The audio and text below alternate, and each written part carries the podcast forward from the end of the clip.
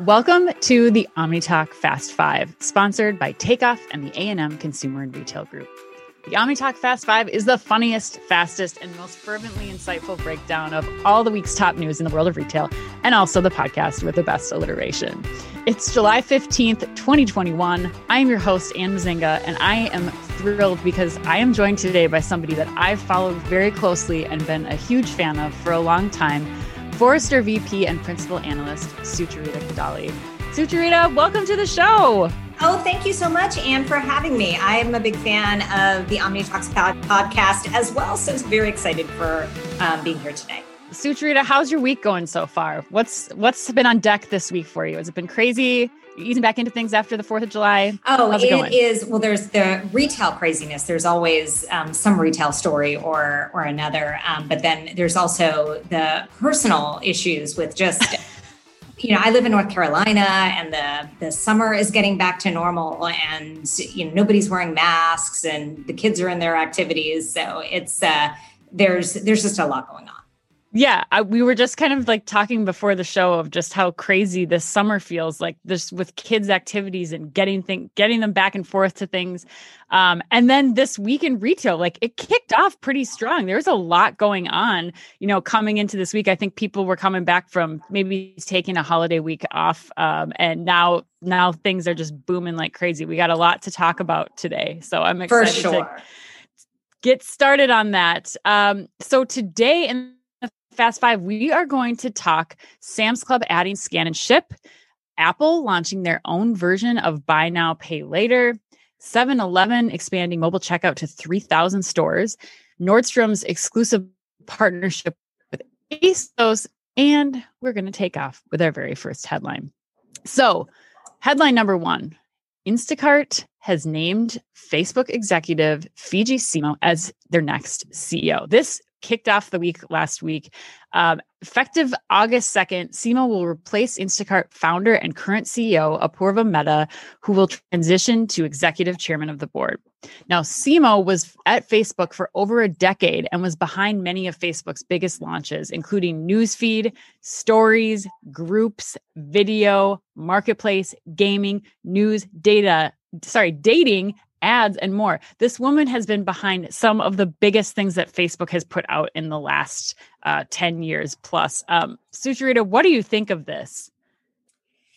You know, it is strange to me. I you typically don't see a startup CEO being displaced this close to a potential IPO. Um, you do see startup CEOs um, being you know replaced earlier in the cycle but it seems strange. And i mean there's so many questions i have. Really? part i mean why yeah. has it taken this long to go public? Like if they were really on fire for as long as they were you know kind of last year would have been a great time to do it you know? I mean there's so many other companies like whether it's the airbnb or doordash timing right? I mean those guys had blocked right IPOs and like why wasn't Instacart in that conversation as well? And they weren't. Um, you know, so so there are a lot of questions about that. Then all of the data I see from our side on online grocery really, really has um, does not show that the economics are any better. That you know the adoption is still um, you know, I think that there are a lot of questions around how many people are really using it and whether or not they're profitable customers. Um, and I think that that's probably part of the issue. Um, is a new CEO going to solve their problems and lead them to a magical um, exit? I don't know. Um, you know, I'm sure that's what their board is hoping. Right. Right. Yeah. I mean, I think you bring up a really good point because you know we know that the the money is not in being a third party logistics or delivery provider. That is not going to be a, a profitable business. And i think that for me it's you know there's there obviously is value in being this this network of that has control of all of this customer data that brands want. And I think you are right. They are putting a lot of stock in saying that Facebook and this kind of community or marketplace that they are have been able to create that that is the way that they can be a profitable business. And you know, they brought over Asha Sharma. She's been she came over from Facebook earlier in the year. She's leading as COO. So they're they're really bringing in this social this group of social media team members and experts saying that you know if we're going to be a profitable business it's not that retailers should be scared of us becoming our own retailer. It's actually that retailers should be scared of us becoming this new kind of retailer that's more of a network of of you know data and brand advertising than it is like actually what bringing the the groceries or whatever to the door of the consumer. I i am curious what's ultimately the play. I mean you you'd mentioned um, you know do they become some kind of a community or are they just this um, you, you, know kind of this uh, aggregator of advertising like what you know what's their what is their play? Like what it seems to me is that most grocers want to own their own data right and they don't right. want a third party um, disintermediating that, um, which means that white label grocery ends up being a solution. Um, you know, and that is why I mean, Instacart bought this company Unata, which is um, a grocery e-commerce platform, which would be that solution anyway. Um, but then it sort of leaves, you know, kind of Instacart. What did, where does that leave Instacart? Right? I mean, right. like you know, kind of a grocery version of Shopify, but then they have the worst part of the ecom, um, you know, kind of cycle, you know, kind of the ecosystem, which is the fulfillment piece, right? Right. Which nobody really should want. Right. Yeah. And and how they, I mean, you're bringing up so many good points. Like there's still a lot of modeling that I think Instacart has to define. And and are these Facebook veterans the right people that are going to be able to build that whole comprehensive business model outside of that? Totally on point. I mean, Facebook is like the least of the four big technology companies that has any strength in commerce, right? Um, so to take their executives and put them in charge of a commerce business, I, you know, I mean, either they you know, kind of, they really, really are hoping that Instacart becomes something different, um, you know, or they they just got who they could get. Um, you know, it it, it you, totally is a head scratcher there. I mean, to be a fly on the wall right now at Instacart in that boardroom and just trying to figure out what where they're going to go next or what the next moves are. Um, I, w- I would love to to be there and I'll I'll be watching as many of us will in the retail industry to see where this goes next. Well, let's move on to headline number two. So, Sam's Club announced Tuesday that they are expanding their Scan and Go app to include scan and ship functionality, allowing members to purchase and ship products directly to their homes. It's being tested in three stores a club in Marietta, California, one in McKinney, Texas, and also at their Sam's Club Now store in Dallas. So, for Sam's Club Plus members, shipping to the home is free. Eligible, eligible products include bulky items like mattresses and TVs, but they're also allowing members to use this for items that might be out of stock or if they want alternate colors and sizes that aren't available in the club that day. So members just scan and pay for all the items that they're taking home with them that day and that they're having shipped all in one transaction and um, that they're in and they're done. Sam's Club will roll this out to more stores and include more SKUs in the coming months. Now, Sucharita, this is also where um, A&M Consumer and Retail Group, they put us on the spot each week. They throw in a question where we have to go in a little bit deeper dive in analysis, and they want us to answer this question as it relates to the Sam's Club story. Sam's Club is doubling down now on their position to offer convenience at a great price and presumably is is assuming here that the increased basket size will outweigh the cost and of the services of, you know, delivering things directly to home like we were just talking about in that Instacart story.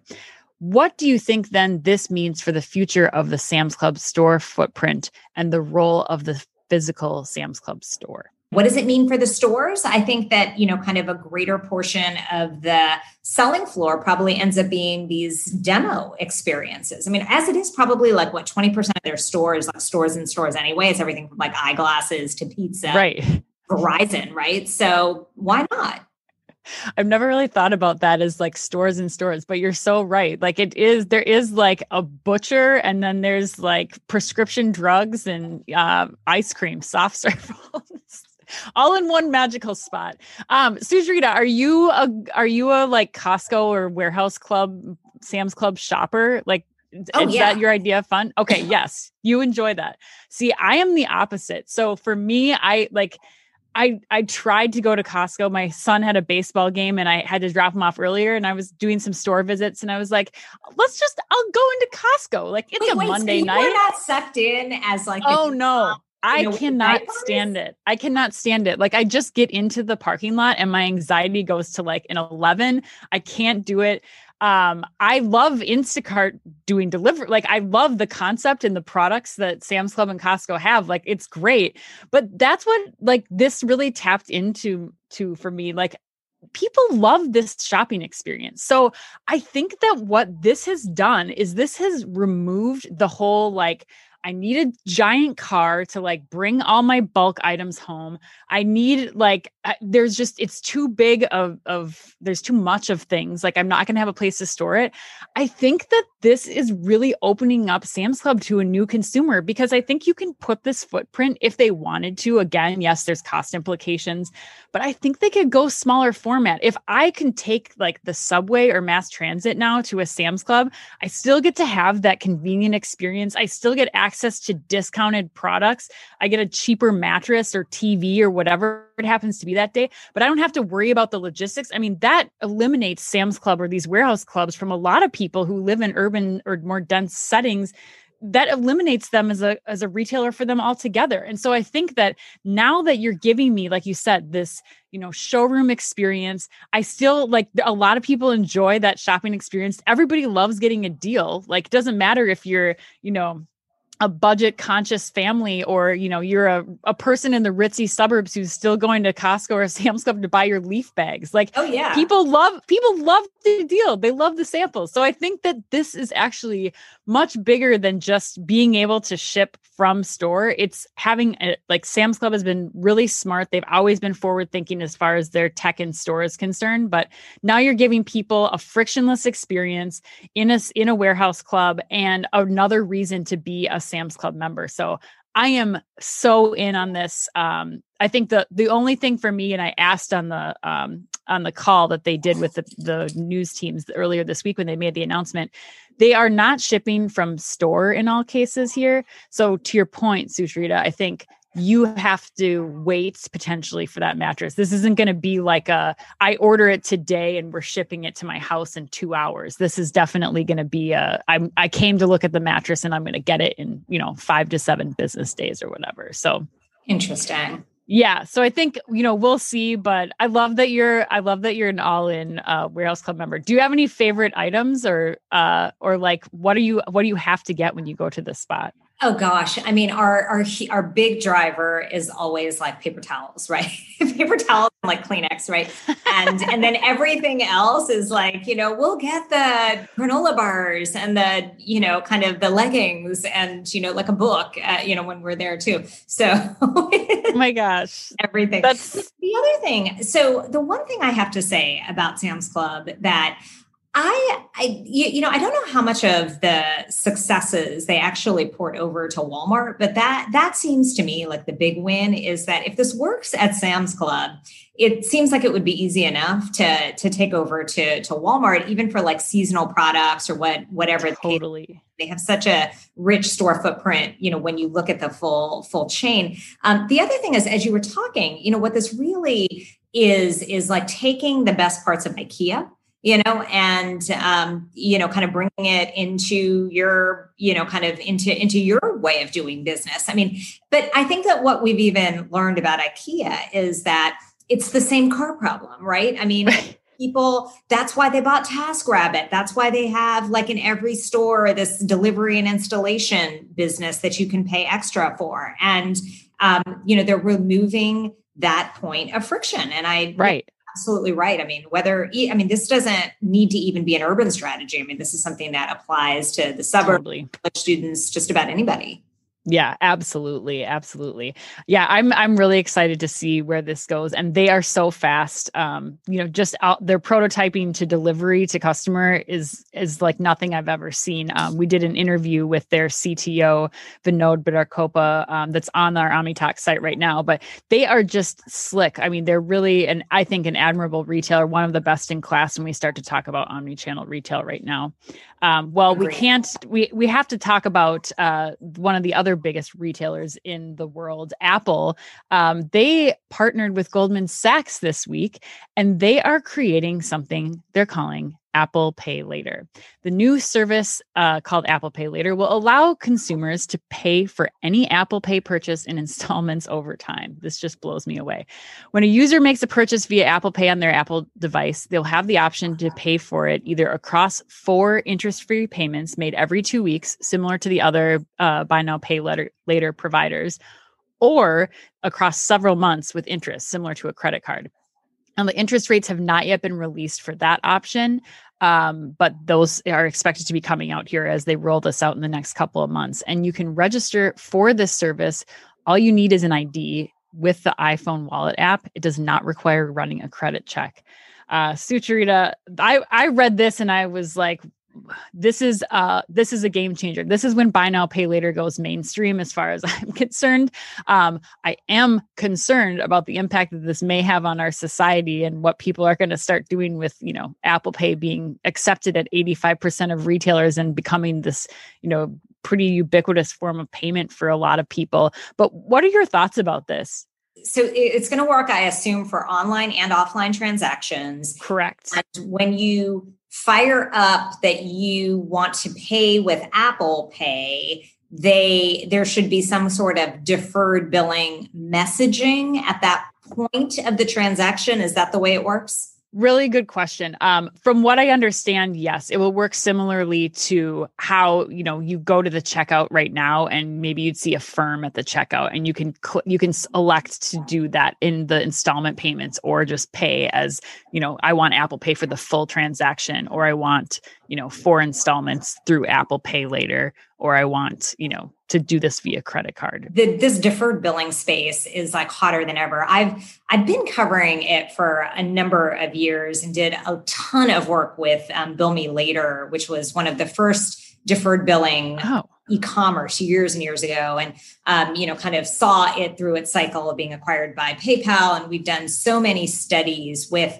um, their merchants and consumers um, so so here's the deal. So deferred billing, you're absolutely right, is is kind of a home run. Like everybody should should have it. There's no excuse to not. It's it's such a big driver of conversion. The other piece is to have it at the point of transaction is also super super key and if you can embed it into the retailer's um, transaction funnel whether it's online or offline. Like, for instance, if a merchant were to say to you, you know, if it's a cashier, would you like to have, you know, kind of interest free for two months or whatever, that would make a big difference. But if the consumer has to pull out the Apple Pay, which not very many consumers do, according to our data, um, you know, and that's the point at which they see it I think that it may not be the big game changer that um, you know Apple may may hope. So that's that's my my assessment. Yeah, I think that's a fair point. It, it is still, you know, while so many retailers do accept it, I think it's still the the adoption is still needs to increase to for Apple to get the return on this that they're probably thinking.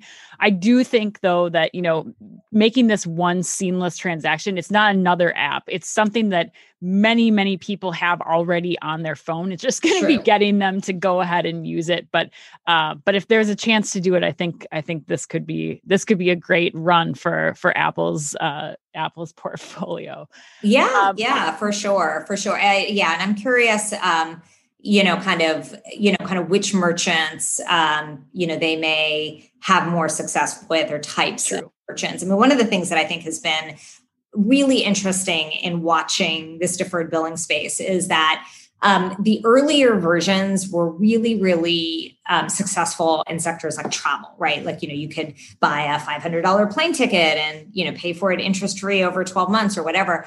And what um, Afterpay, even Klarna, um, and definitely Affirm have done is I feel that they have lowered the price points. They've made it like, you know, you can use these deferred billing solutions to buy a skirt or, or whatever the case may be that. And they've, they've brought in a lot of younger consumers in, into this fold as well um, which also begs the question that you had alluded to earlier, which is what does this do to society? And is, is this just adding to the debt that millennials already have? Um, which is which is a very fair question. Let's move on to headline number four. So 7 Eleven has expanded mobile checkout to more than 3,000 stores in 31 states and Washington, D.C. Customers can scan items in the store using their 7 Eleven mobile app. They pay in the app and then they just scan a QR code uh, at the confirmation station on their way out and they're done. 7 Eleven expects that they will expand mobile checkout to all stores by 2022. Sucharita, what are your thoughts on this? Do you like waiting in line at convenience stores? I think this is like there is no reason at all we should ever be waiting in lines at these places anymore. But what are your thoughts? Yeah, no, I um you know kind of the the whole mobile checkout boom. I you know love it, no problems with it. You know, Walmart put it in with Walmart Plus. Um, they actually had it long before in different pilots. Um, you know, obviously the Sam's Club um you, know kind of experience that that they're talking about Starbucks. My concern with 7-Eleven and and this sort of is like you know kind of um, uh, you, you, know kind of it dovetails with the previous apple story too which is that they are riding um, apple pay and google pay and you know kind of trying to use these other digital wallet solutions. And if i were in their shoes if i was the executive in charge of this I think they need to do what Starbucks does, which is that you need to have, you know, kind of a closed loop card where it is your 10, you know, kind of basically your gift card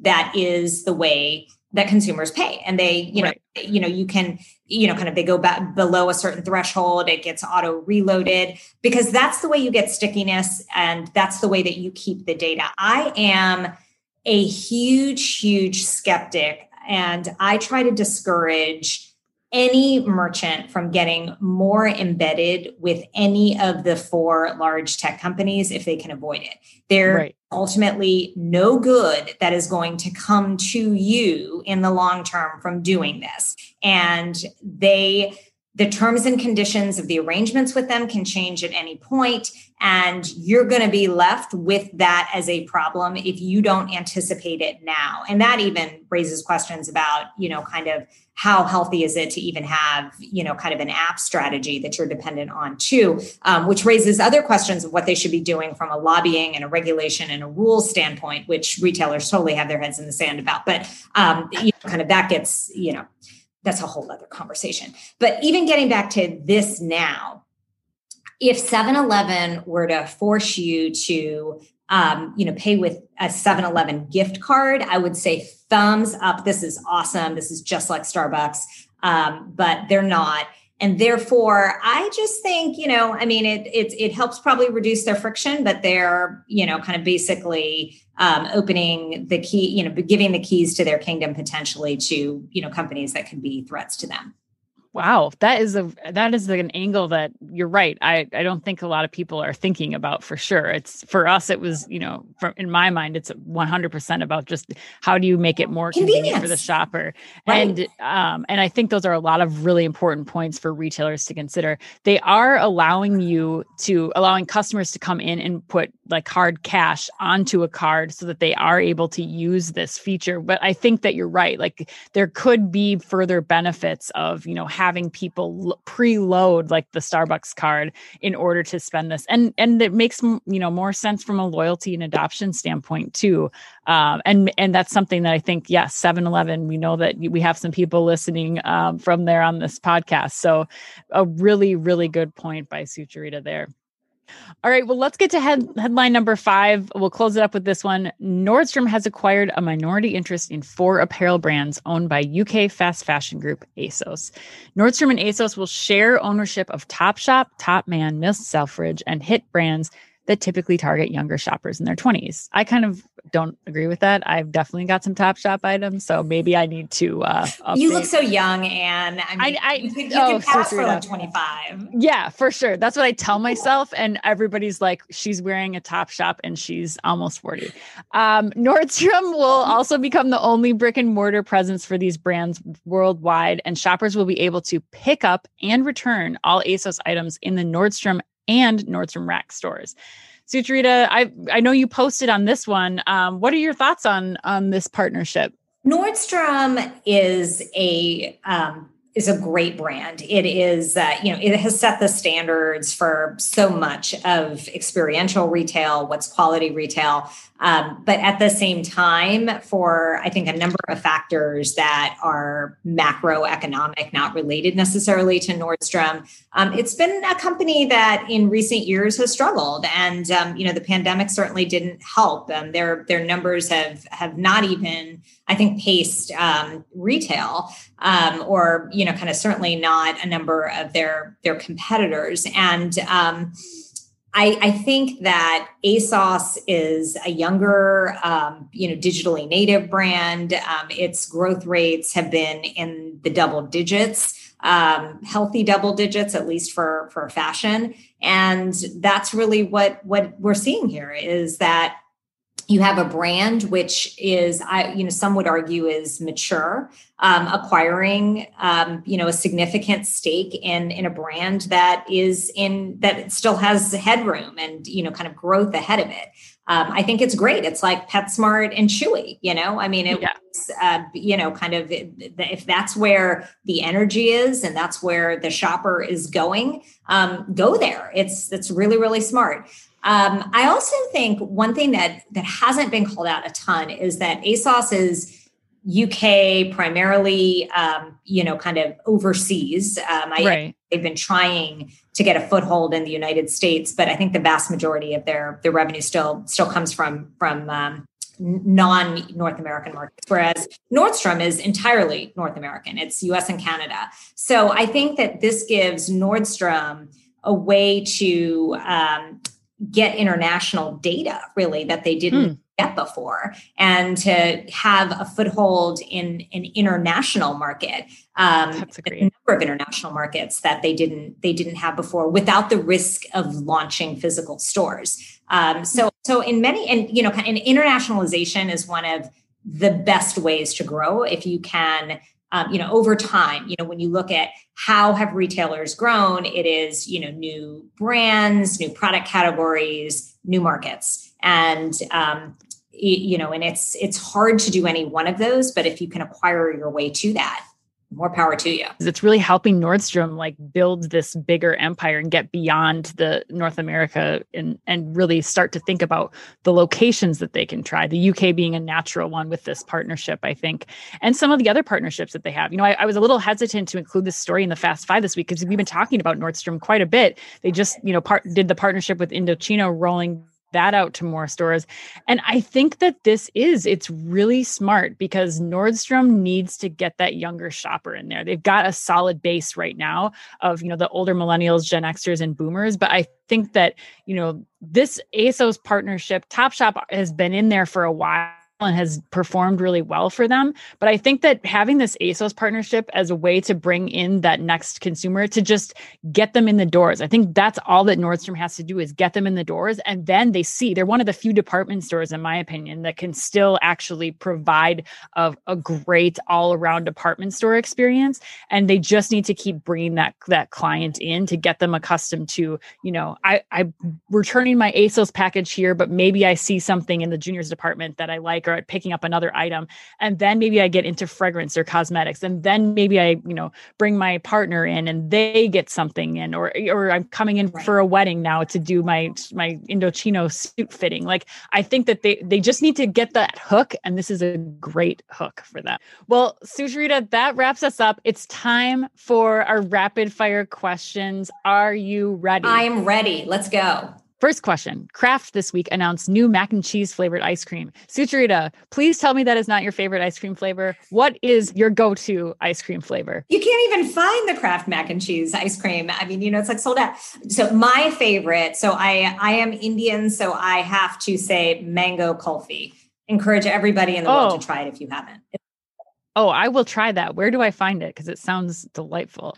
Well, you have to go. You, it's not mainstream yet. It's more in like Indian grocery stores, but you know, kind of they have popsicles. Okay. They'll have ice cream and you know pint jar jugs and you know cartons it's it's it's good. That sounds like an upgrade from my go-to cookies and cream flavor. So i will be looking for that uh, immediately after this podcast.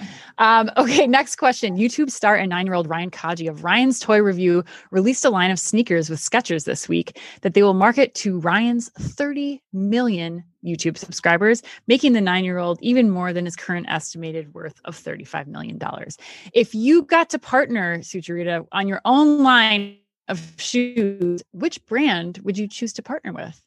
Oh my gosh. And I mean, this is kind of embarrassing because I wouldn't be of any help to any brand. It would be like, you know, kind of the exposure would be like maybe my my my 10 Twitter followers. Um, so so that, that I don't know that that would be that great. I would love to work with Nike. I love Nike. I love everything about them as a brand and as business. So I, you know, I'd have to say Nike. But I'm also fascinated by, you know, kind of these diffusion lines of, you know, these like other performance brands. So I would actually love to do something with Porsche. I think Porsche should have a shoe. Ooh. Oh. Oh, I like it. What what kind of shoe are we talking here? Like is this like a dress shoe, like a sneaker? Do, like I think it would have to be um, you know, I think it would have to be streetwear, don't you think? I think Yeah. You know, I, I, I see it as streetwear. I see it as performance streetwear. Um, you know, kind of like that Nike shoe that helps you run faster. Like, you know, that that's that's kind of innovation that I'm I'm envisioning. Okay, I love this. I love this. I think we should just like start napkin sketching immediately. Um, we can send it to Porsche. to Porsche. um, okay, next question. UK based meal kit company Gousto partnered with Spotify this week to suggest the best recipe for your mood based on the music you've been listening to. If they were to ask what playlist you listened to last night to determine a dinner recipe for you, what playlist would that be, Sucharita? Oh my gosh. And this is like an embarrassing confession. I am not really a music person. So, I mean, like when I listen, it's like, you know, I torture my kids with NPR and, you know, kind of make them. you know, kind of listen to that. I'll listen to like, you know, kind of Bloomberg radio, Wharton radio. It's like the nerdiest, you know, kind of thing. But yes, that's that's what I listen. That's my playlist, you know the next question the famed disco kroger in atlanta georgia is closing. The grocery store shared a parking lot with the renowned limelight disco club had their own disco ball in the store and even a disco deli that was a well-loved locale for late night noshing. What Sucharita, is your go-to guilty pleasure snack at the grocery store? So if you're going to go to the uh, grocery store for mango kulfi, I would the Indian grocery store. I also recommend going to the snack aisle because Indian people have some of the best spicy snacks. Um. Get Chekhalou. They are awesome. What is Chekhalou? Oh, so they're like little um, fried rice um, crisps. It's like Indian oh. Chips is the way that Indian people will often describe them. They too are delicious. That sounds amazing. But better than Twizzlers, my go-to uh, late night snack. One more question for you. Levi Strauss saw a 156% revenue lift in this last quarter, which they attribute to people going out shopping for new clothes post pandemic, but also because they claim they were ahead of the trend, offering the popular loose fit denim styles before anyone else. Sucharita, what clothing trend do you most wish would come back in style? Bell bottoms, definitely bell bottoms. I think that they can be very, very flattering when when worn in a you know without too wide of a of a of a bottom, but you know kind of like a nice flare.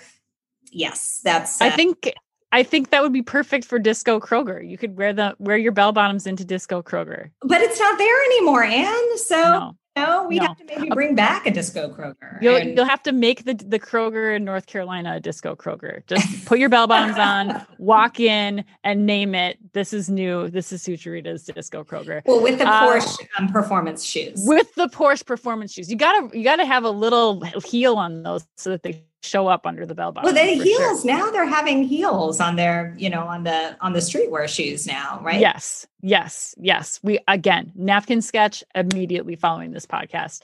Um, Sucharita, thank you so much for being with us today. If people want to follow your work at Forrester, um, they want to follow you on Twitter. What's the best place for them to do that?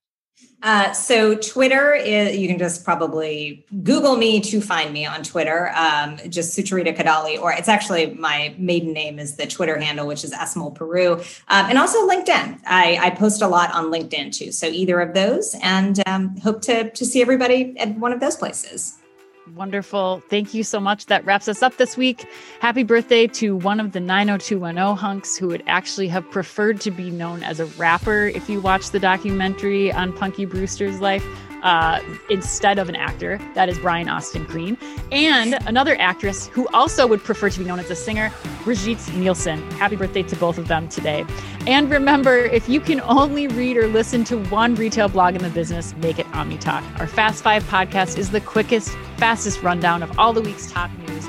And our twice weekly e newsletter tells you the top five things you need to know each day and also features special content exclusive to us and just for you, and all within the preview pane of your inbox. You can sign up today at omnitalk.blog.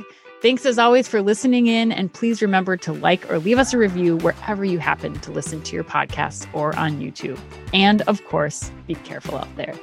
The OmniTalk Fast 5 is brought to you with the help and support of the A&M Consumer and Retail Group. The A&M Consumer and Retail Group is a management consulting firm that tackles the most complex challenges and advances its clients, people, and communities toward their maximum potential. CRG brings the expertise, tools, and operator like pragmatism to help retailers and consumer products companies be on the right side of disruption. And Takeoff. Takeoff is transforming grocery by empowering grocers to thrive online. The key is micro fulfillment, small robotic fulfillment centers that can be leveraged at a hyperlocal scale. Takeoff also offers a robust software suite so grocers can seamlessly integrate the robotic solution into their existing businesses. To learn more, visit takeoff.com.